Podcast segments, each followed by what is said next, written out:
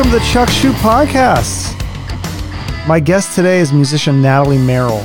She's a singer, songwriter, guitar player. She performs solo as Natalie Merrill, but she also performs as a duo as Natalie and Brenna. Um, and she also performs with her full band, uh, Natalie and the Sweet Talkers. And if you're not plugged into the Phoenix music scene, you may have never heard of her. Uh, but I'm very confident that many people will know her name very soon. She is extremely talented, and I was honestly blown away by her performance. She does a couple of songs at the end, and uh, you'll you'll see what I'm talking about. Her talent. Um, it was just it was a lot of fun talking with her. We talked about her history with music, and um, it does sound like she had a little bit of an on again off again relationship with singing and guitar playing. And she just recently picked the guitar back up. Uh, and I'm really glad that she did because she's actually a really good guitar player and um, also a really good songwriter. And I think the guitar is how she's, I'm assuming that's how she's writing the songs. Um, but besides her musical talent, um, she's one of the kindest guests I think I've ever had on my show. She thanked me repeatedly uh, when I'm the one who should be thanking her for coming over and, and doing me a favor and performing basically a free concert, two songs, and, and answering all my questions about my curiosity. It was just, it was a lot of fun, and I hope you guys enjoy this too.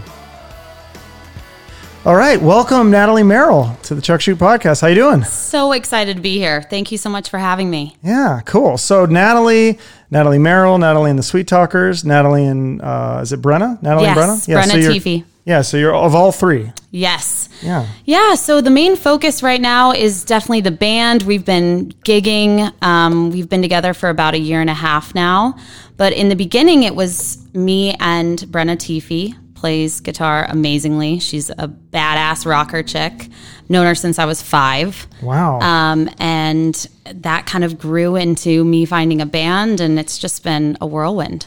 Yeah. So you started, uh, you or just you decided you want to be a musician at age ten when you heard Taylor Swift. Was that yeah. when she was like a country singer more than she? Because now she's like pop. Oh yeah, oh yeah. She's she was very different um, when I was ten. So I heard her record at the time, and I told my parents, "I want to be Taylor Swift.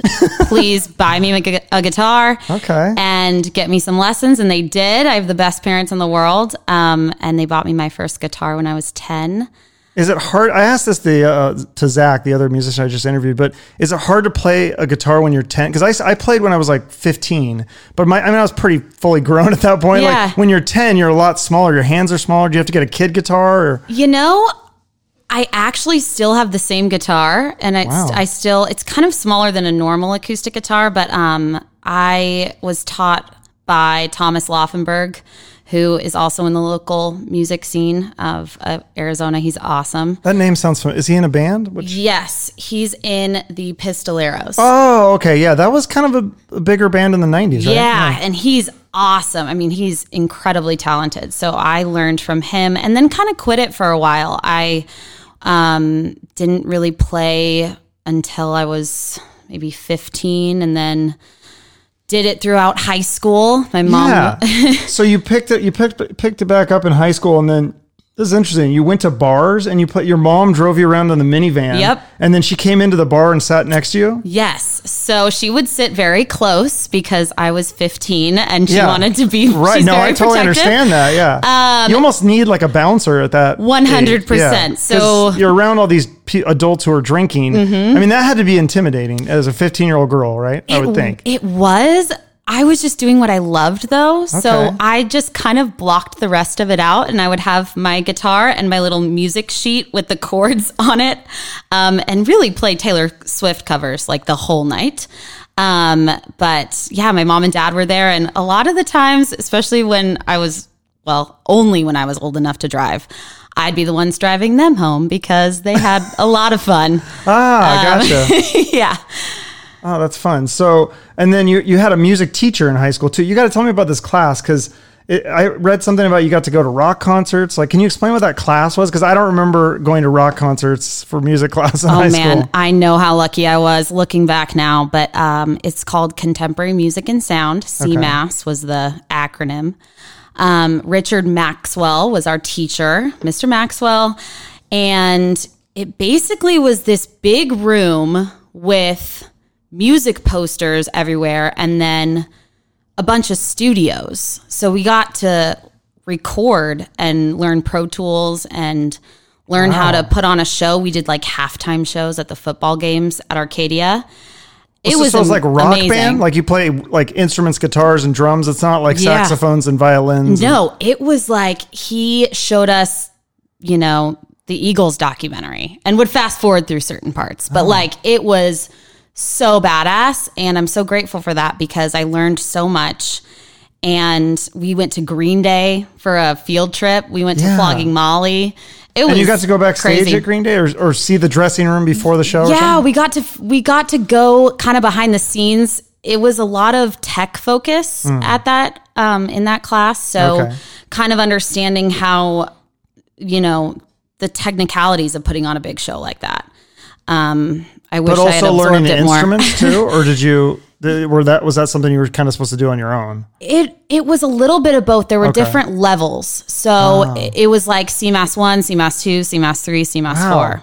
Yeah, and you were either a performer or an engineer. Interesting. So- yeah, I wonder if they, do they even still have that class. They do. He was Okay, actually nominated for um, like a Grammy as one of the teachers of music. Wow. He was in like the top 10. I mean, I'm just so grateful. Yeah. He, he super big impact. That, that would have been a class that I would have been interested in when I was in high because I was into music, but I wasn't. I took guitar lessons, but I didn't. You know, in high school, I think we just had band and orchestra, and I was Yeah. not interested in either one of Yeah. those. So, but so then you graduated high school, and then you went to ASU, and you got you got a degree in psychology, and you started Mm-hmm. working the insurance job. So, did you take a break during college of music, or did you were you still performing in college? I definitely took a break. I mean, I would take out the guitar when it was late at night and we were, you know, in one of the dorms drinking water. Um, and I would, you know, take out the guitar and I would always remember how much I loved it. But I took a break uh, during college and just said, I'm going to get a degree.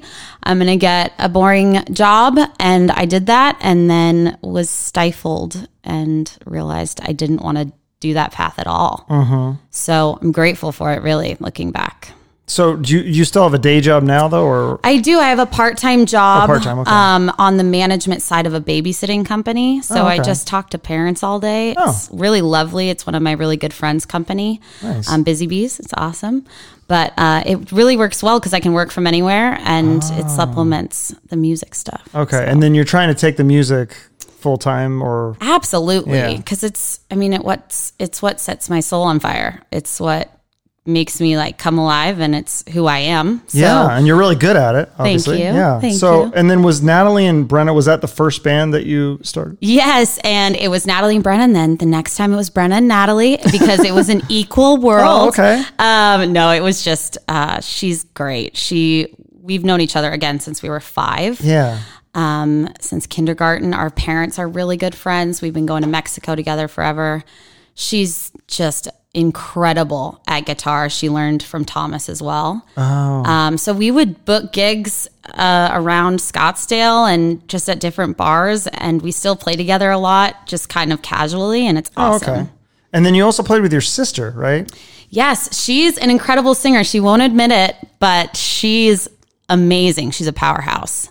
So anytime I can get her up on stage, um, she's up there with me for sure. But she doesn't do a band like No. another, her own thing. Just when you Yeah, pull her up. just Okay. when I um, peer pressure her and give her enough alcohol. booze, right? That'll do it. Yeah. So then you formed Natalie and the Sweet Talkers. I mean, this is a relatively new band, only 2018. Yeah. How did the band come together? Did you like audition the band, or were you already familiar with these musicians? Or So it's so crazy because the music community in Arizona is just amazing. So, how it really happened was two years ago, I was performing with Roger Clyne at Circus Mexicus at the festival festival he puts on in Rocky Point.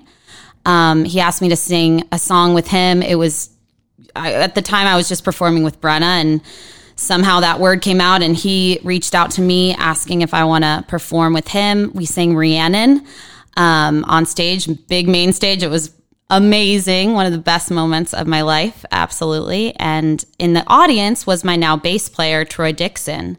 Um, I didn't know him at the time, but he saw me, went back to a few musicians that he had been playing with, and said, "We got to find this girl and we got to work with her. We we should do some gigs and see what happens." So it also ended up to be that the drummer knew my parents. Just Oh. super small world. Huh. Just crazy small world.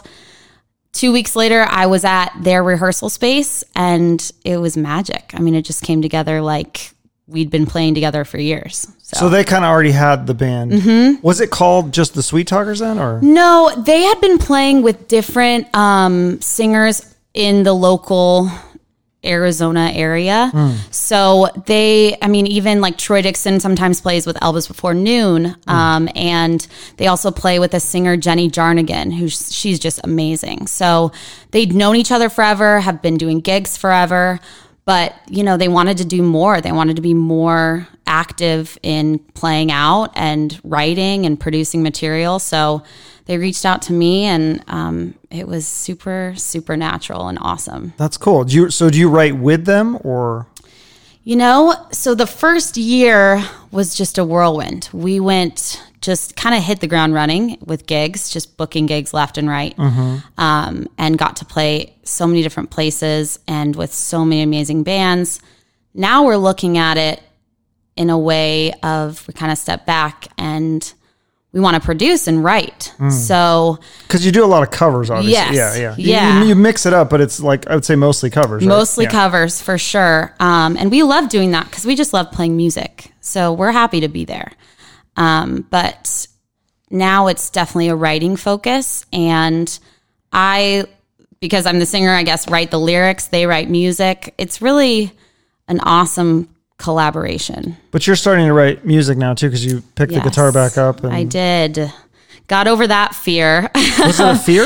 it it just was uncomfortable but that's all you know where all the good stuff comes. So i had to just What was uncomfortable? I mean, because it sounded pretty good when I mean you just warmed up a little bit, and I heard so I heard a little bit, and you played at uh, Boondocks. I heard that, and it sounded good. it was that was the first time playing guitar live in a few years actually. Wow. So, and I'd been I play it, you know, at my house and casually and all that, but um I love also just focusing on the singing aspect. I kind of like dancing around and just get, getting really into it, which you can't do with a guitar Oh, the whole true. time.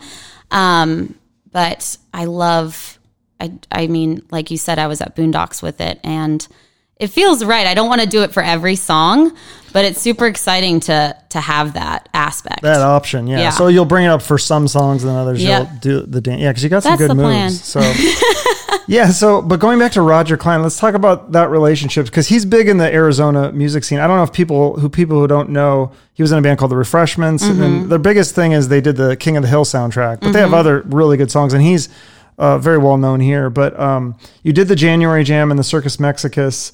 Or, the, or he has the. I don't know. Have you ever done January Jam? I have not. Those two music festivals. Yeah. But yeah, so you performed uh, live with him. Was the you said the first time was Rhiannon, or was it you also played Green and Dumb, right? Yes. So the first time was Rhiannon um, on main stage at Circus with also Josh Kennedy from the Black Moods. He Oh. did guitar, um, and it was just amazing. And then So it's like surreal, right? Like to I really surreal because I'd been going to that festival since I was 18, since my parents let me go. how did you? Yeah. How, so how did you become a fan? Because a lot of his fans are old like me. Like you're pretty young. so how did you get into? Did your parents get into that music? well, the or- music is, I think, pretty timeless and No, uh, it definitely is. But yeah, there's not a lot of. I mean, maybe there is more younger people. I mean, know- like look at Circus Mexicus. It's a lot of. it definitely it definitely is kind of um older than me but i ever since i was little my parents were taking me to Roger Clyne concerts like mm-hmm. i remember Oh, at the okay. marquee having to have earplugs and i was like that little and we would have little signs that say like mm. i love RCPM you know and Wow. like i was five six so talking about it being surreal i mean truly if i had told that little girl like hey that band that you go to with your Yeah, parents that yeah. you just look up to and admire you're gonna sing with them one day i'd be like you're you're lying you're joking Right. so it's pretty cool That's really. And then so your parents must have must have been surreal for them too to see their daughter on stage oh my gosh because they are obviously big fans. They are the best people I know. They are so supportive. Um, anytime that I look out and I see them, like it's just the best thing in the world, especially when I'm singing with Roger because that's their whole. I mean, they've just loved that band for so long when they were the refreshments. Refreshments, yeah. Um, so it's it's really, I mean, the the gratitude that I have, and also that my parents have for it. They Yeah. just love it. That's really cool. yeah, you it. look so happy in that video. The crowd's cheering and like you're smiling. I think you're actually like giggling, right? Like Oh yeah, oh yeah. That's sometimes hard to contain when I'm on stage. I'm like, I gotta sing. I can't yeah, be laughing. You're and- like laughing. You're so happy. I know. That's cool. Well, it's I'm just on fire. It's like I'm so present and I'm so myself and I'm just like, "Oh my gosh, this is happening. Take it in, take it in, take it in because Right. all of a sudden it's over." So, yeah. So you're still, but you're still friends with him and stuff, right? Or- oh, with Roger? Yeah. Um yeah, we I mean, I've gotten to play with him multiple times. He's so supportive of all local bands. It's, yeah, It really is That's awesome. What's cool about his two festivals is they shine the light on all these other bands. Yeah, the platform is is incredible because the following he has is just right. amazing. So the platform he has, and then I've also been able to sing with him at his charity event at Rock Bar that he hosts every year, um, Operation Santa Claus. So Yeah. we do um, a song together, and it's just the best time ever. Truly, he's a force of nature. So he like, but he reaches out to you when he needs you, right? Like you could you you couldn't say like, hey, I'm at Boondocks. You, like, do you want to come? I mean, you could invite him, but he's probably really busy, huh? He's he's a very busy person. Yeah. No, I wouldn't. Um, I just I just hope that you know I'm just honored when he asks. So Right, that's very cool. So you're friends with the Black Moods. You're friends Yep. with uh, another previous guest, Eddie Eberle. How do you know him? Because Oh my gosh. it's funny because I reached out to you, and then I saw Eddie. Uh, he was, I think, it was at the Vig, and I said, I said, hey, do you know any other guests that might want to come on my show? I'm trying to get some more guests. He goes, well, yeah, I, I talked to Natalie, and I was like, wait, you know Natalie? He's like, yeah, I told her she should do your show. I was like, I, like, how did I say it? Really is. Everybody knows everybody. everybody knows everybody. they, I actually f- first met Eddie. The Moods had showed me a song called Daddy's Little Daughter at their studio, and they were playing it, and they're like, these guys are going to be the next big thing. And I was on board. I'm like, these guys are amazing. I love this song. I still love that song. It's so good.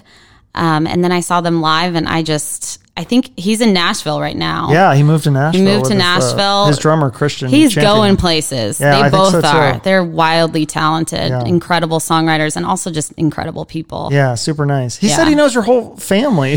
Yeah, He's it- like, oh, I know the whole family. Oh, oh yeah. Everybody kind of knows everybody, but once you, you know, we go to Mexico together, we're at these shows together, Mm. you go to a house after the show and we take out the guitars and we're playing. I mean, it's definitely a family. That's, That's probably the cool. best aspect of it. Is there any other like up and coming Arizona bands we should know about? Hmm. That people don't know about. I mean, everyone knows about. I think everybody knows about the Black Moods. Everybody in Phoenix. Oh yeah, good I mean they're yeah they are. I don't even call them local band anymore. Yeah. they're just Yeah, touring and they're about to go on tour. They're they're awesome. Everybody well, I've you mentioned like with, Elvis Before Noon. And Oh my so- gosh, yeah. Elvis Before- Noon is awesome. Um, I've worked with Jay Allen and the Oh, yeah, The Uncommon Uncommon Good. Good. They're Yep, that's a good one. amazing. All the talent in Arizona is unbelievable. Like everybody should be bigger than they are. We Right. they should all be touring. Like truly the writing, the just the talent in like one room is is amazing. The It is, talent yeah. at Circus Mexicus, you're just like, "Oh my gosh, every single band is on fire." So, Yeah, I, I still haven't been to Circus. I've only been to January Jam twice. So I'm thinking this spring, uh, June is you when it is, gotta, right? I got it. Yeah, yeah, it's in June. It is it's a lot bigger than the January Jam. right? definitely a lot bigger. It's like thousands of people. It's crazy. Yeah. It's a party for five days, but uh, it's it's a blast. It's just It's five days. Uh, you know, it's five days for me because I get there early and I stay late. Oh, okay, but yeah. uh, you know, it- it's a weekend. But there's stuff Thursday night, Friday, Sure, Saturday, yeah. Sunday. So, Yeah, with the people we went with the January Jam, they they went to like everything. oh yeah, It was really cool. So, Yeah. what's a, another festival? This was interesting. I don't know if you played or you just went as a fan, but I saw that you went to the Apache Lake Festival. Um, I'm really curious about that one. Just there was a lot of cool bands, Mm-hmm. but also I, that's like the one part of the state I've never been to. Like, explain where that is because it's literally like in the middle of Arizona, uh, middle of nothing, right? Is there anything there besides there, a lake? There isn't like at all. It takes a couple hours to get there. There's a really long dirt road that's kind of scary. Um, once you're close, I think they've actually had to postpone that festival a couple times because of rain Really? and just there's one road to get there and one road to get out. But it's beautiful. I'd never been there either, and it's a stunning piece of land and Really? just it's Is it like forest or is it desert or is it both? or- It's it's desert. Okay. There's lots of trees and there's a gorgeous lake. And then there's just this big music festival. and there's nothing. There's no like houses or businesses or restaurants or anything. right? no, there's a, there's a couple restaurants before you get to the big dirt road. Okay. It's it's really kind of like you're out in the middle, middle of of nowhere, nowhere. yeah. But So that's what makes it pretty cool. Yeah. No, I thought that was so crazy when I saw there was a music festival there because that thing just started, right? I don't know how long it's been going yeah, on. Yeah, I, I think I just saw about it a couple years ago, but it's it's a cool it's it's different in the fact that like I've just really never been to anything like that. right. And well, I'm assuming it's. I've never been to Burning Man, but I'm assuming they're trying to make it like an Arizona kind of Burning Man. Exa- I'm sure because it's it really is kind of untamed in that sense because you're just you you're out in the middle of nowhere. There's if the lights are out, you're gonna see a million stars. It's that you know out from the city. Do you get cell service even? Or? Oh gosh. I don't even think I was on my cell phone because I was just enjoying the whole thing, but Yeah. probably not. I get really bad cell service. No, that's so. it's either it'd either be really pe- well if there wasn't a music festival, it would either be really peaceful or a good place for like a horror movie. Yeah. guess, oh, yeah, right? yeah. Yeah. Gotta have both vibes. So um, you, you mentioned the other day that um, some of the best songs are inspired by relationships. Um, did you ever have like a really bad breakup that inspired? A, a uh, Oh, who out of it? hasn't? Um, it really is not even just romantic relationships. I think your relationship with everybody you meet and and just love in general and heartbreak and loss, all of it. I mean, life is material for songwriting. Mm-hmm. And it hmm. doesn't even have to be your own story. It can be a story you see, a story you're close to that's kind of where inspiration for me comes. And it, I, I want to be a storyteller, but I also want it to be general enough to where when other people hear it, they can relate to it in their own way. Right. So yeah, I've heard um, it's actually easier to write a song from a place of like emotional pain as opposed to a place of emotional joy. Do you agree with that, or do you ever try to like sit down and force yourself to write a song when you're really happy, so you can make like a fun song? or- Right. Um, 'Cause I like happy songs. I think I, I love happy songs too. I think the really good songs come from really bad things. I mean, when I look at it, but also I don't think the people that write those really intense songs were necessarily in that place at that time. I think a lot of people write from scars and not from like open wounds. You know? Interesting. So like they're reflecting back. on, reflecting in, in in a bigger picture sense and in a way that is you won't feel like your entire soul is on display when you play it for somebody because you've kind of been there done that you've learned from it yeah. And now i'm going to share it and show it with the world and hope somebody resonates but i'm also not going to like feel like i'm you know bleeding for everybody Right, because yeah, wasn't it? Is it no doubt? And Gwen Stefani, like she wrote that song "Don't Speak." I love that song. Yeah. but I think she said it was like it's hard to perform that song because it was I think it was about her and her brother or something. It's like a really emotional, like painful song to like sing. Yeah. but she has to sing it now for the rest of her life because it's like one of her biggest hits. Yeah, I think I, you know, to really perform as as well as you can, you have to drop into that emotional state of whatever the song is about. So it's hard to do, but also what's so awesome is when you look out and you see people either singing along or just really feeling it and you know that they're feeling it and seeing you and hearing you. Mm-hmm. You don't feel alone in it. It's unifying. Mm-hmm. Yeah, definitely. So like when we were at boondocks you just played a show there recently. Um, there's some people that obviously came specifically for you to see the concert, but then it, it was like interesting because it's kind of an interesting setup there. They have the big outdoor and there's concert, and then there's kind of the inside part. So there's like people that maybe came there that didn't see, not to see your band or not to see a, a live band, and so there's a lot of people with backs, you know, the back to the uh, their back to your. Uh, uh, to the band and Yeah. you know i'm sure like you played shows at bars so you're, you're are you just used to that like how do you deal with that like because to me is i feel like that'd be like so rude and i'd be like excuse me i'm trying to do a concert here like I really try to not worry about things I can't control. Yeah. And all I ever have the intention of with a show is to bring the best energy and the most loving and just be a light and unify people, make people feel just alive. Mm-hmm. That's like the goal every show. And so it doesn't really matter if there's 10 people in the audience, if there's a mm-hmm. 1000 if people are listening or not. Like if I connect with one person, I feel like I've done the job. And Do you try to get those people that maybe aren't there to see the show to become a fan? Like you maybe try to dance with them or Yeah, like I mean- bring them into the show, or you kind of just say, yeah, I'm not going to focus on them because they're just not interested in the I, music. or- I focus on the moment and the song and what Yeah. I'm singing, and then whatever happens kind of goes from there because I will see that group of people that obviously have no idea who I am. Yeah.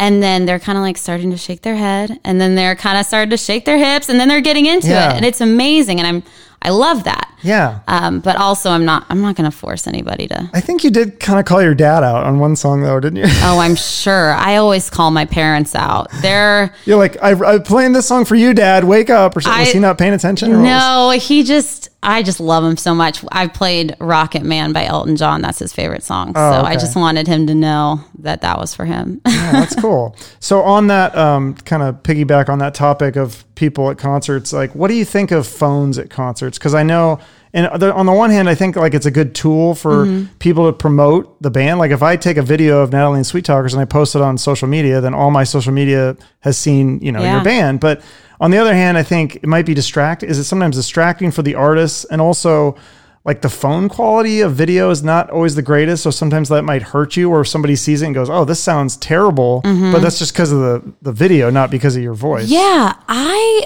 when I see people take their phones out and record, I'm just so like ecstatic that they want to save the moment.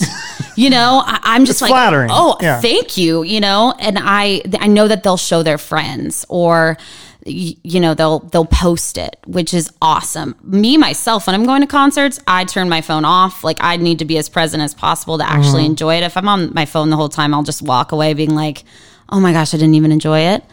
But, you know, people love that live video stuff too now. And I think it's fun, especially for people that can't be there, that really love a band. Yeah. Even if it's really bad phone recording, they like to be like they're there and Right. uh, feel like they're a part of it. But Yeah, and it's I think definitely there's not a- distracting. Oh, that's good. Okay, yeah. Yeah. I wondered about that, but yeah, there's definitely and there's some people that just you know might take a couple clips here and there, Mm-hmm. and like I think I took a couple clips because like I, I you know I was like, oh, this is cool. I want to show people like Yeah. the, you know songs you're doing and stuff. But yeah, there's some people that will literally hold their phone the entire concert. And I'm And like, that's that seems like not even fun to. Yeah, that especially if you're standing behind that person at like a very crowded concert Yes. and you're like oh my gosh it's right there you don't Yeah. need to record the whole thing Yeah, I try to take a few clips here and there. I mean, I and people say, "Oh, you'll never watch those," and I'm like, I actually do. I go back sometimes and I'm like, "Oh, that was so cool when I saw that band." But i have um, to for sure Yeah. Do you like now? Do you like playing because you do covers and originals? Do you like playing the covers more or the originals? originals Really? times a million oh Real yeah times a million, because okay. it's it's me Yeah. you know i like putting spin on ori- or on covers Yeah. uh, and making it my own. But at the end of the day, I didn't write it, you know? And so to be a part of like the conception of a song and just every step of the way and then presenting it to people and them liking it, it's like the best feeling ever. It's so, it's so cool. Yeah. I, I, I think that kind of shows too because I felt like your, your covers were good, but I felt like yeah, with the originals, like you did seem there was like a little bit more. It just felt like more eh, like energy. I don't know. Yeah, I, I appreciate that. Well, thank Yeah, you. no, that was really cool. Definitely. I, like the new songs that I heard. thank you. Um, My heart's in it. So Yeah, that's really cool. Um, so let's talk about uh, style and looks for musicians in 2020. Because Mm-hmm. I mean, you're probably too young to remember this, but like, um, you know, before MTV, obviously there was the radio, and then MTV came along, and then it was like you had to have a certain look to be Mm-hmm. on MTV. Uh, but then I feel like MTV's kind of gone away, although there's YouTube and all that stuff. But it seems like it's kind of like the pendulum is swung the other way where looks don't really seem to matter as much. Like I, I look at some of the, I'll hear these songs on the radio and then like my girlfriend will show me like the video. She's like, oh yeah, you, have you ever seen this person? I'm like, oh wow. Like I had no idea what they look like. Do you think that looks and style is, is that still as big a thing as it used to be? Or is it important in I- 2020? It's important in this. I try to not make it more important than it should be. Like Mm-hmm. if I'm worrying more about my clothes than the song, then there's a problem. But Right. I also, you know, I want to f- look my best up there so I can perform my best and just feel my best. But I think a cohesive look, like everybody kind of being on the same page to where Ah. not everybody is having a whole different uh, style and like decade of how, Yeah. how they dress. That's a good point. I never thought about that because yeah, you got to kind of coordinate with the band. A little bit. Oh yeah, there's Yeah. there's been many times where we're like, okay, guys, we're wearing all black, and you know something like that. Um, I think it's different for for women for sure. I think we have to really worry about like our hair and our makeup and all that stuff. But I really, like I said, what I try to control and what I really try to focus on is the energy that I bring because I know that even if I'm sweating all my makeup off and my hair is just gross and like stuck to my face. if I'm enjoying myself and the energy's good, then I'm gonna look good to people. You yeah, know? yeah, yeah, definitely. No. Yeah. So you kind of had uh, when at Boondocks, you kind of had like a Stevie Nicks look going. And noticed that you you played. I think th- I counted three Stevie Nicks, one solo song, and then Yeah. two Fleetwood Mac. Like how I would do a whole set if I could. Yeah, how obsessed with Stevie Nicks are you? Is she your favorite right now? Oh, I'm mildly obsessed. No, I love her so much. She, like, I always say, you know, as a woman, my mom inspires me, and as a song songwriter, singer, performer, Stevie Nicks, and also as a woman too. Like, just she, she is just a take no prisoners, like just herself completely. She's wildly sexy, but she's like covered head to toe somehow. So there's like no skin showing, but then she's like this sex symbol. It's incredible. But uh, her songwriting is really what what gets me. It's Yeah. unbelievable. Yeah, no, that, that she, so many hits, like from the solo and the Fleetwood Mac. There's so many. I even like the '80s Fleetwood Mac, which I'm. Oh, it's like yeah. kind of like a guilty pleasure, but that's like my era. So like I grew up with those songs, and I'm like these are good. I don't know. I I just, like. I just love her. Her songwriting. I always, I always think it's like she breaks your heart and then puts it back together in three minutes. That's really hard to do as a songwriter. Yeah. Is it hard to sing Stevie Nicks style?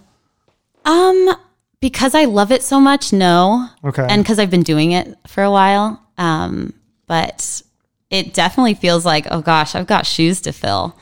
you know, not like I, I ever, you know, put myself up to that challenge, but I want to do the song justice. Mm-hmm. Right. You know, No, you did great. Yeah. thank you. What about uh, Lady Gaga? Like she, I, I- she was kind of a pop star, and I kind of thought I was like she was okay or whatever. But then when I saw that movie, A Star Is Born, I oh, actually, yeah. I, again, another guilty pleasure. I'm a fan. I like. Oh, she was come so good in on. that That's in that movie. popularity, yeah. yeah, it was so good. So is she hard to emulate and like hit those notes because she's got range? She's man, she's got pipes. She's amazing. I sing a couple of her songs again, just as like a, flattery thing, not as a I want to be Lady Gaga and sing like Lady Gaga Yeah. thing. I want to sing these songs that people know and love. Um, she's she's incredible, and that movie really, it I think it showed a side of her to people that we hadn't seen before, Yeah. like raw and real, and just like. She was she was a good actress too. Like she was so likable and like Yeah. charming. I was like, oh, I did because all I've seen is like you know the meat dress and Uh, all yeah, the weird stuff. far like, cry from eh, the meat she's dress. Kind of Yeah. weird, and her songs are okay, I guess. But yeah, no, that was a great movie. Do you ever do those the songs from that movie, or are they kind of overplayed? I actually have done shallow a couple Have you? times. Yeah, that's I gotta be will a tough admit. one. When it came out, no, it definitely. Oh my gosh, it's like the hardest song to sing ever. But the bar goes crazy because they just people Oh, just love that song. I sang that one with my sister. I called her up as a kind of a surprise. It was her twenty first birthday. Oh. Um, and I called her up halfway through. She had no idea. Kind of like in the movie, how he calls her up to sing that song right. and she's so like nervous and stuff and she she absolutely nailed it i just walked away from the microphone i'm like all right take the wheel It- she was awesome That's Yeah. cool. Yeah, it's cool to hear those songs live because like Eddie did one of the um, the songs from that soundtrack, not Shallow, but the other like one of the ones that uh, the Bradley one that Cooper bradley sang. cooper does Yeah, because Mm-hmm. it was cool to hear that too. Because you don't, you can't go see that band. You know what I mean? Because it's like a made up. So you kind of have to see a cover band. yeah do it. eddie does that song so well Yeah, he played that at circus and i'm like oh my gosh that's the song from Yeah, stars born It took he's me a minute it to like figure out. Wait, how do I know this song? I was like, Putting oh, it in like, context is- was awesome. weird. Yes, yes, exactly. It's very cool. So, um, going back to your music teacher, he said that he wasn't really surprised by your success. He said people would see you and they'd go nuts, and but you'd never brag. Like you're always humble. Um, but now we're on a podcast, so we can actually talk about this kind of stuff. So, like, what's going on in your head when people compliment your musical ability? Like, do you say to yourself, like, "Damn right, I'm amazing," or are you like a harsh critic of yourself? You're like, "Ah, "I wish I would have hit this note better," or You know, I when I am like in the zone and I meditate a lot. That's a big thing. Do you? Yeah. Oh, really? What And- kind of meditation? it, all over. Like I do a bunch of different kinds, but really like the main one is just sitting and listening to something that I don't have an opinion on. So whether that's like the air conditioner in the room or like a ticking clock or something Huh. like that to absolutely clear my mind. It like opens a channel, I feel like. I always do it before writing, I do it before shows, I do it I did it before this. Um, I do it every day, but Wow. it really is to open that creative channel and so what feels like is coming through is not really from me. So when I'm getting compliments or criticism, I try not to take it too personal. Either one, good or bad. I'll take I'll take the compliments way easier, of course, of Yeah, course, as anybody. But Yeah. I also am just like that song wrote itself. I'm so glad that you love it because I love it too. I love that you felt something from it, and I love to just make people feel what I'm feeling when I'm singing those songs.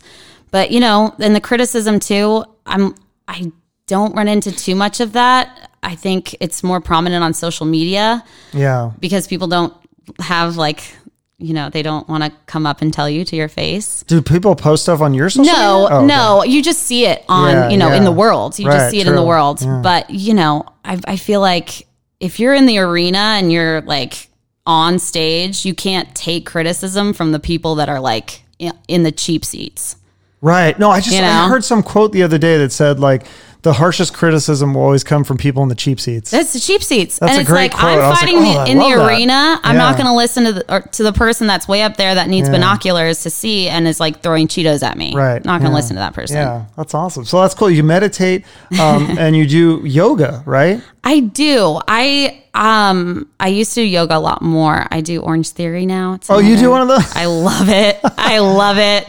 It's crazy. It makes me feel just really strong because it's a lot of like weightlifting and all that. Yeah. But I, I think having like that physical exercise Yeah. is really essential. Like I cannot do a show unless I've worked out that day. Okay. Yeah, that was going to ask you about so health and fitness. So Yeah. you're doing the orange. Those are intense. I did that for a Very. while. Then I was like, I can't. It's all these women. I'm like, I can't keep up with these women. I'm out of shape. Like I can't do Oh. it. But it's it's a it's a good workout. It's it makes me feel really badass, especially to look to your left and right and see all these women. Like Yeah. you said, you're like, man, this is this is pretty cool. But it just clears my head. It's mental more than anything. Oh, that's great. And then do you do like a specific diet or anything? Or No, no, I love pizza and and, and cheese and carbs and all the all the things. all the bad stuff. Yeah. just do Orange Theory, and then it just Then yeah, and just dance on stage for like three Oh, hours. dance You'll on be stage. fine. Yeah, that's a good work. Do you ever like uh, time your workout with, with if you're on stage? Oh, gosh. how many calories you burned? no, around. no, I don't. I don't really keep track of that That'd stuff. interesting. Yeah, I should though. yeah, Wear a Fitbit or something up yeah, there. Yeah, totally. So you you had a dream of uh, performing with Stevie Nicks. Do you think that's something you can accomplish in the next? I Like, when do you have a timeline for that? Uh, no, I don't have time. Uh, No, I don't. I won't put a timeline on it. One day that would be. I mean, I would just Thelma and Louise after that. I would just jump off a cliff and be like, "I'm good. I'm done. I've came what I've came Yeah. to do. We're good. This is my peak. Thank you all for your time." Wow. But uh, I mean, hopefully that's that'd be incredible. So that's the ultimate. that's yeah. I mean, that would be incredible. Because everyone's got their like pinnacle. Like when I talk to comedians, and they'll Yeah. Always say like they'll be on the Tonight Show or whatever. And I'm like, so was that like the ultimate? Yeah. And like everyone's got their thing that you know. Yeah. If you're in a movie, if you're in a sitcom, or you know, Yeah. so for you it'd be performing with Stevie Nicks. yeah, that would. I mean, be, because you performed with Roger Clyne like so early in your career. So Oh, that was just crazy. I was I kept pinching myself. I'm like, wait, I just started singing. Like, Yeah. what's happening? It was awesome. so I think it could happen. She still tours, right? Yeah. Oh yeah. There you go. She's still rocking. She's rock queen as far as I'm concerned. Yeah, definitely. I never, I never, I want to see her. I wanted to see her, and uh, I guess she performed with Tom Petty when he was here last time before he died. Died. I never saw him perform either. I didn't either. That would have been an amazing show. That would be like peak concert experience as well. Yeah, you couldn't think- go to another concert after that. I think it was like Tom Petty. Is, does Stevie Nicks live here? No, she's not. from- Yeah, yeah, she is. she, is lives- okay. Because yeah, because I think her Tom Petty. address is um no I oh, you know her address. no I don't I don't I'm not I'm not that Is there a crazy. restraining order against you? There might be. Okay. Uh, no, she's just awesome. But I think she lives in Paradise Valley. As far as Really? Yeah, because I my buddy said that he went to a Tom Petty show and she just like randomly they brought her up. So Yeah. I, I don't think she was like actually like on the tour, but they just that's, yeah, that's cool. Well, if Nicks is in the audience, you got to bring her up. I mean, Yeah, definitely, if she's it. there, she doesn't belong in the audience. No, yeah, and I think they have a song together, or they did. So Yeah. Um, but yeah, so anyways, back to your music, the Sweet Talkers. You guys have an album coming out, or are you going to release singles? Or We're working on songs right now. So Okay. our goal is um, an album by the end of the year. Uh, we have multiple songs. We're just kind of getting out all that creativity that again like when you're gigging every weekend you don't really have time to do that um, they've got full-time jobs they've got families so it's um, all doing covers every weekend. It, it's awesome. It's amazing. But then now we're finally, you know, doing the original thing. And also, I didn't, but until recently, like I didn't feel comfortable writing, and I didn't, I didn't enjoy it. I, I would like force myself to do it. What, So- you said that before about the comfort, like you didn't feel comfortable playing the guitar. What do you I mean? just, like, I just was like, it's not time yet. I don't want to force anything. You know, like it wasn't like an insecurity thing. It was just didn't it something just didn't feel right. Feel right. It just didn't. I I really go off of like feelings, and so I just would pick up the guitar and be like, okay, I gotta write a song. I gotta write a song, and then I just get frustrated and just like criticize myself over doing something that you know not a lot of people even can do at all. right. So, but now I love it. I don't know really what changed to be honest with you. Was it like a writer's block almost, or just or like Probably. a- okay. probably it- it was i mean the first full song that i ever have ever written and i'm going to play it for you Okay. it it was sparked by something pretty traumatic it was uh our really good friend Rhonda passed away tragically. Oh, She's in the music scene. I'm sure you've like Yes, seen and heard. yeah. yeah. So that song was born from that experience because it was just shocking. It like sent shockwaves through like the community. And I just kind of wrote it from the perspective of her um, fiance, Mike, and like how that would feel to just suddenly lose someone that was like your whole world. So uh, going back to what we talked about, I guess it took something like really crazy and triggering and big to like sit down and write a song. But again, that song wrote itself truly. Like I sing it and I feel like, oh my gosh, who wrote that song? I was like in another state of mind. So it is it sometimes because you said sometimes you kind of want to uh, write it from like the scar, like you're thinking back. But that one was one where you wrote it like oh, it in the was moment. Oh. like in the moment. It was totally in the moment. But also, I wasn't. I was writing it from somebody else's perspective. Yeah. I Oh, had okay. dropped into maybe what it would feel like if I was him. But I didn't lose my fiance. Like I didn't lose someone that close. I loved Rhonda and we were good friends. But like, Mm-hmm. I didn't lose someone that was my whole world. So it was quote unquote easier to write it because it wasn't my pain that I was carrying. Mm-hmm. Yeah. Well, the sum know? of it, I mean, losing your friend. I mean, yeah. Yeah. You were trying to see it from the perspective of the fiance. exactly and i think that actually made it it made it easier because it's not it's like it's like removed it's like writing a story in third person Right. kind of thing No, even though you're singing it i i i you're Yeah. still writing it from somebody else's perspective Yeah. So now, are you guys going to produce this uh, record yourself, or because I know a lot of bands are doing that, kind of putting out their own music without the record labels? Uh, they can do that. Then that way you have creative control. yeah Right? you know we haven't gotten to that point yet and made those decisions yet so that'll be down the road i'm open to really anything um, and i just want really good people on my Yeah. team so So you guys are just doing like demos right now. yeah That's what you'd yeah. Okay. exactly Okay, cool. And then what is the goal besides performing with Stevie Nicks? Do you have any other uh, goal with the live shows? Like, is there a set number of shows you're trying to do, or is there certain venues or tours or festivals you want to get on? oh gosh You've already done Circus Mexicus, so you cross that off the list. I know. Um it's so funny. I don't have like specific goals because I keep playing gigs and shows that I didn't even think were possible.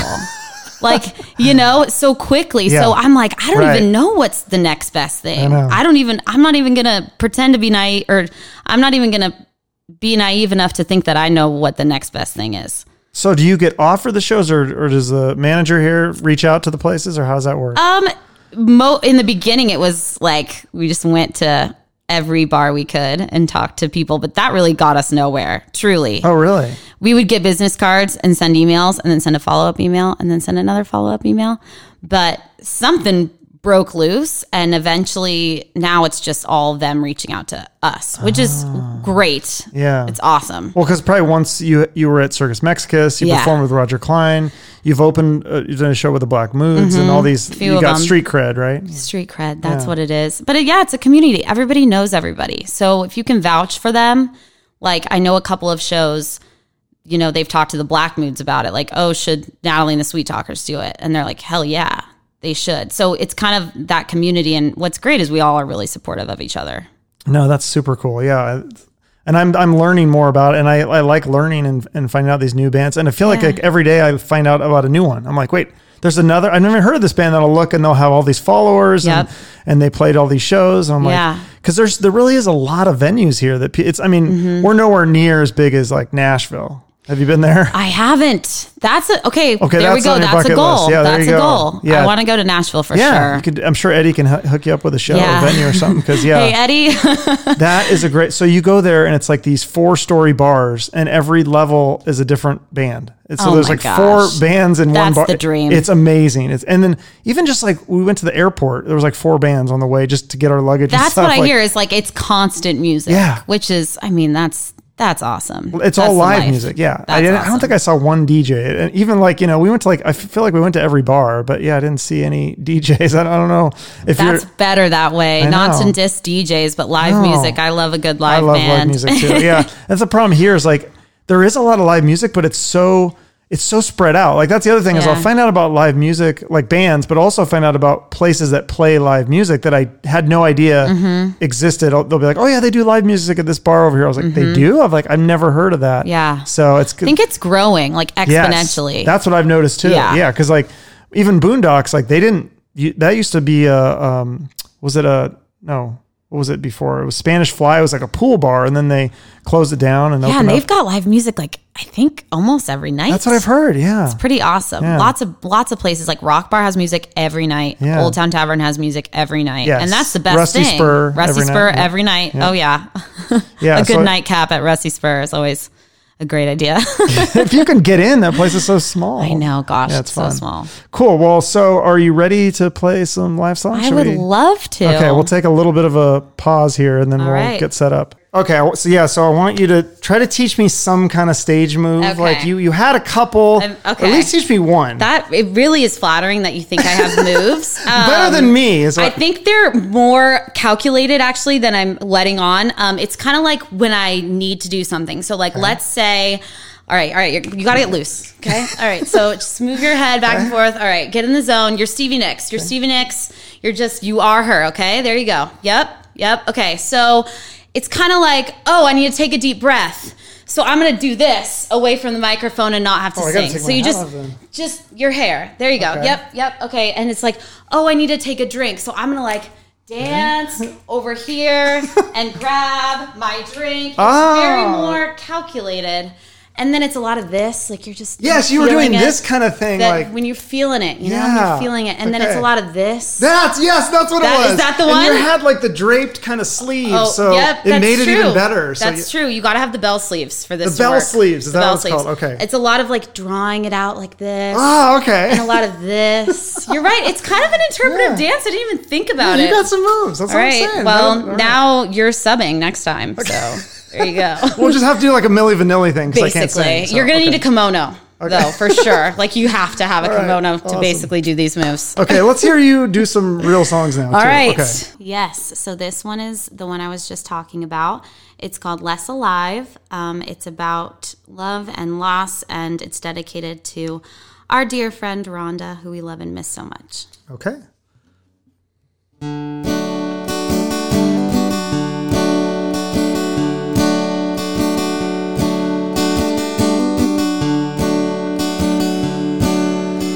It's been a while since I left home. How many days it's been, I just don't know. I could get used to sirens and lights, but I sure wish you were here tonight.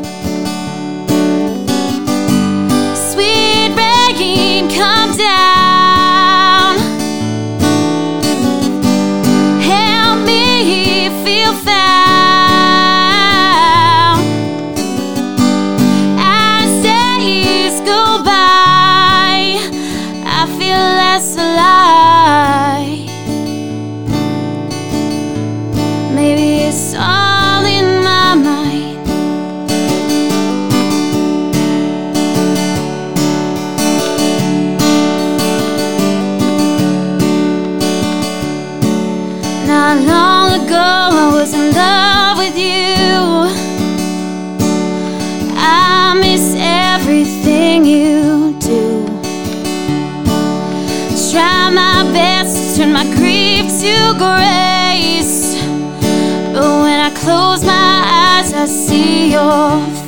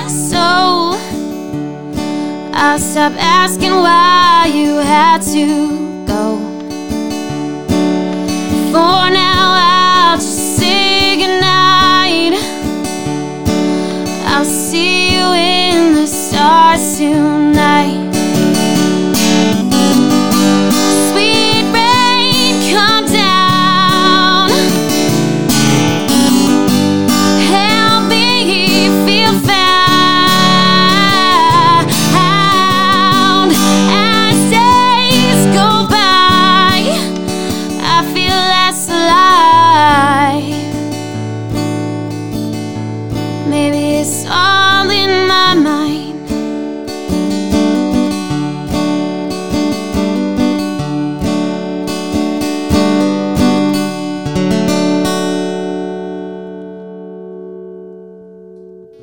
Wow. Um, wow. Uh, I don't. I'm not. I'm not fucking with you when I say this right now. I swear to God, I got chills when you put like Aw. just knowing like the story and Yeah. stuff, and then just it was like you could tell the emotion was definitely there. Like that was amazing. Thank I can't you. You're in my kitchen right now. Thank- like, I'm gonna tell this. It's like same with Eddie Eberle. I'm gonna tell the story. You guys were in my Thank kitchen. It's just, you. like amazing. So, Thank you. Wow, that was I really, appreciate I it. a fan before, but like now I'm like even more. Like that was amazing.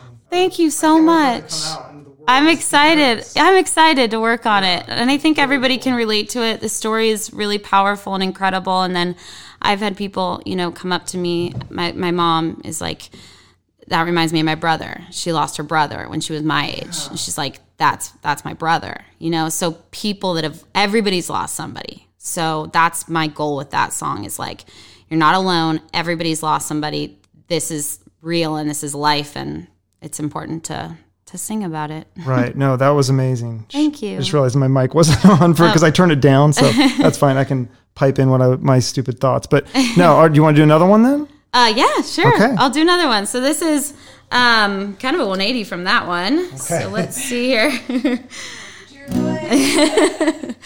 um, this one's called Seasons, and it's just about the crazy up and downs of relationships uh, that everybody understands. And here we go.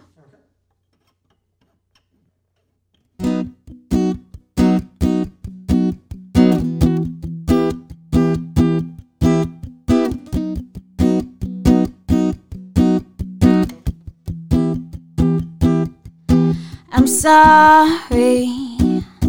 I'm so ornery. At least I give a damn when we're fighting and we're hurting. There's no room for anyone to win. Oh,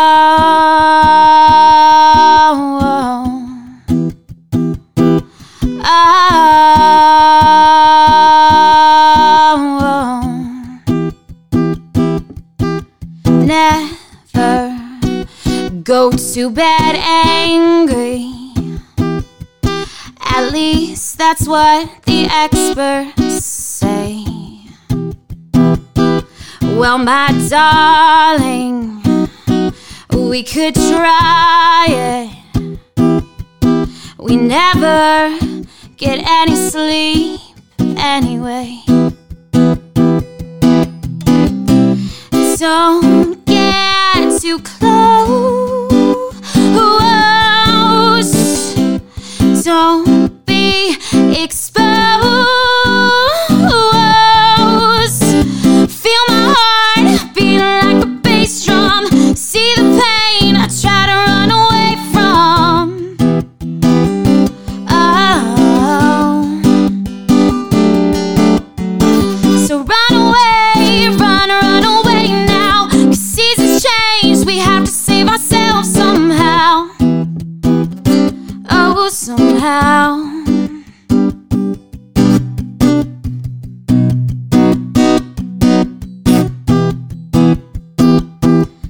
I remember when we were strangers. And your smile was Novocaine. Yes, I fell hard. You called me sweetheart. Baby, we were both to blame. Don't get too close. Don't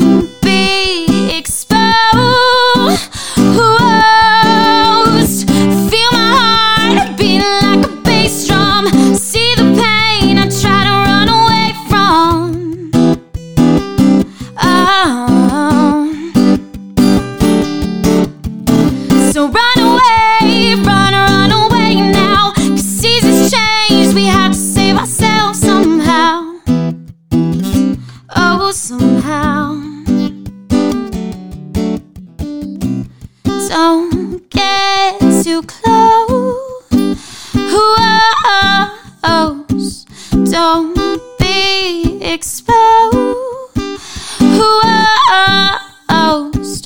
Don't get too close. Don't be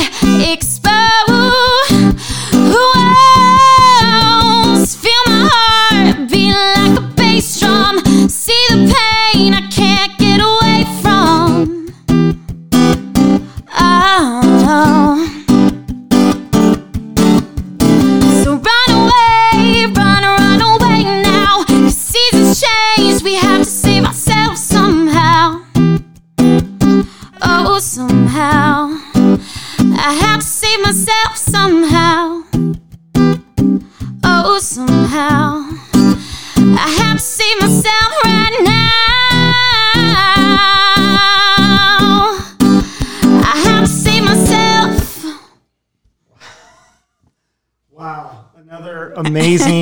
Like, how do you do that? I mean, I guess it's just like asking Michelangelo, like, how do you paint? Like, because how do you sing with that range? Like, I mean, and it, I, you didn't miss a note. It's amazing. Thank you. Well, thank you. Um, I have taken vocal lessons. That's helped a lot. It's a lot of just trying to control your breath and know where to breathe and also write songs in your range. I'm not trying to write songs that I can't sing, you know? Yeah. And I love it, obviously. Are you? Is this like? Did you just? This is like, oh, it's another day at the office here. Like, wow, yeah, that was because I feel like you didn't showcase this as much at Boondocks. Like, I feel like, it, or maybe it's just because we were in the back a little, but like, this is way more powerful being right up front. Like, in the your range, you're really just putting your heart into it. Like, you're not. You're just like what? You know, like everything's out there, and it was like perfect. Thank you. Well, these are really new songs, Yeah. and at Boondocks was the first time I've ever played them live. So Right. I think I was really nervous and didn't get as into it.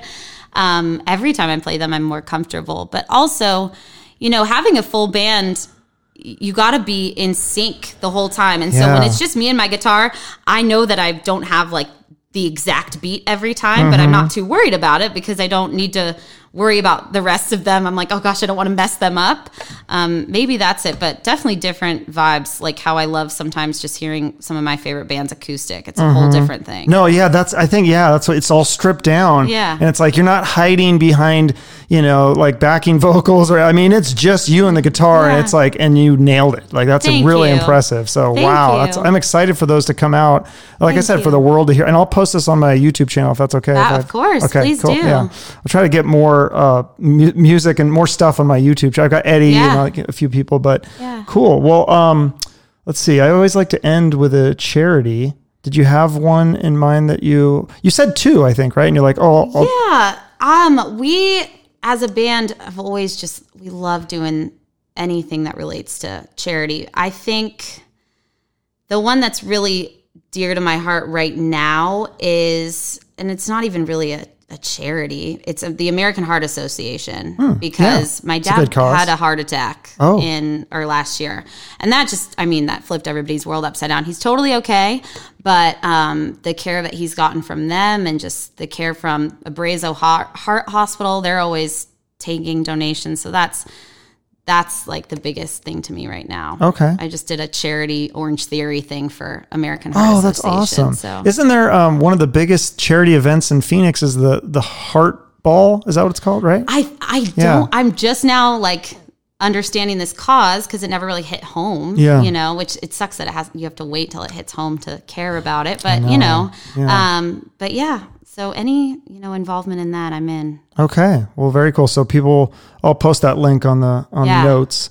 And um, yeah, I mean, you've you've done you've already done some amazing stuff performing with Roger Clyne and all this, but I mean, this band is relatively new, 2018. So I'm excited to see where the future takes you. Like, Mm-hmm. I'm excited too. it's like you said, like there people need to get know about the Phoenix scene because you and you and Eddie the Black Moon. I mean, we there's a lot, we got a lot of talent here. We so really do. It's, really amazing. It's awesome. I'm just happy to be here. I really am. And everybody supports each other. It's not a competition thing because No. everybody's really different. You know? Yeah, that's It's- true. It's not like we're all trying to do the same thing. No, that's is that's a good point. Yeah, there's a lot of a lot of variety. We need more females. So any girls out there Yeah. that are wanting to get into the music scene, please. Yeah, There's a couple me. that I've followed on Instagram. Uh, one actually I've been trying to get to do my podcast, but yeah, so there are definitely some Yeah. talent. But yeah, we need we could always use more. Yeah. and like like you said, I think there, it's growing. There's getting more and more venues are doing live music. Mm-hmm. So very cool. Well, I'm look look forward to the future, and thanks so much for doing Thank my podcast. Thank you so much for having me. I had a blast. Okay, me too. Yeah, thank you. Thank you.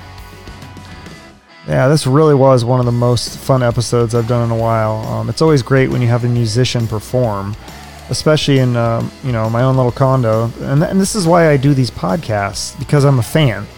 Uh, I love media, I love comedy, I love acting, I love sports, and I especially love music. So it's a real treat to have Natalie in my home and having her perform for us live.